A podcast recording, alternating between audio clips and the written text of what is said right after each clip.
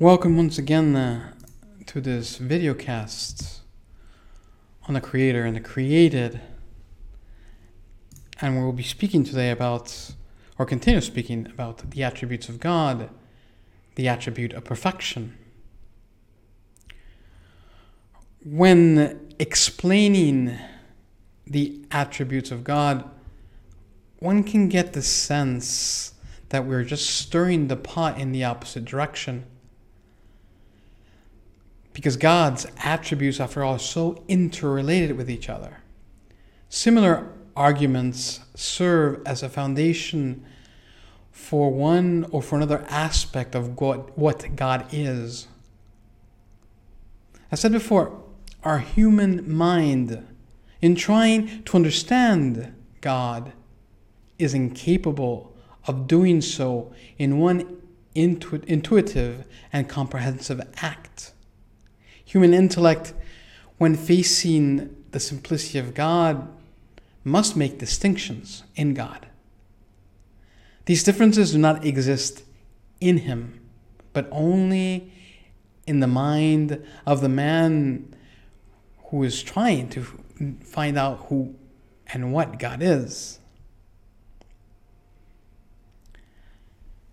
Man, as intellect, is weak it cannot penetrate the effulgent brightness of who God is, cannot be directly seen by man's weak intellect. And he needs these logical, these virtual distinctions to make something out in the light. St. Thomas Aquinas states that after speaking of God's simplicity, after saying what God is not, one must speak of God's perfection. Something is perfect inasmuch as it is, as it has or is being. In our experience, the intellect of a healthy adult is more perfect than that of a newborn child. The sign of this is that an adult can speak, an adult can understand language and mathematics. He can reflect about himself, about his situation in the world. He can act accordingly by planning, by building, by finding solution to problems. And the newborn baby, even if it naturally has the intellectual faculty to understand, and to do all that an adult can do at that certain point, he is unable. He is imperfect. He has not arrived at that perfection of being, at least physically. Between the intellectual ability of a man and an animal, let's say a lion, a lion's sensitive intelligence, there is a great and enormous difference man's perfection in his understanding, his intellect, makes him not just the king of the jungle, but of the material world. Between an animal and a plant, there is a great difference of perfection, not only in ability, but in being. There's a difference of ability because of the difference in the perfection of being, in how something is the act of any creature follows necessary, necessarily the creature's perfection in being. Agere sequitur esse, the scholastic, scholastics like saying, to act or to do follows to be.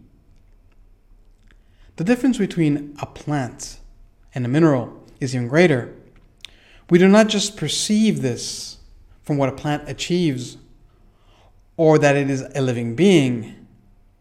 But the perfection of being is so much inferior in what is material that we cannot distinguish even an individual in a rock, in any rock. If we split a rock, you get two rocks, and so on. If you split a plant, an animal, or a human being into, all you get is a sticky or bloody mess. There is in nature, in creation, a natural hierarchy of being, according to their perfection, according to how much they are. Perfections in creatures exist at different levels. They can be perfections in the material aspect, in their bodies. Some humans are more athletic than others. Some are more beautiful than others. They can be more perfect in their spiritual faculties. Some are more intelligent, some are more virtuous than others. They can be more perfect in their natures. Animals are superior to plants and minerals, and human beings are superior to the rest of creation, except for angels, where man is dwarfed. In general, one can say the greater the act of being, the greater is the nature. Not really the, the other way around, because essences do not exist by themselves. It is being that gives them perfection. Now, when we speak of the perfections in God, they are not outside his essential being. They are not necessary accessories or accidents. They are his being. God is at the origin of all perfections as universal cause of all being. These perfections of being come first from the first cause of being, and thus, in some way, they must be present in God because God is a cause. God caused them into being, and you can't get something from nothing. These perfections must exist in God in an absolute manner, identical to his divine essence. There are no parts in God. He is simple. We've seen that already. So God must be pure and absolute perfection. And all these perfections must exist in God, but in an eminent way. In a way which goes beyond the perfections in nature. Perfections like our spiritual understanding and our free will come from God.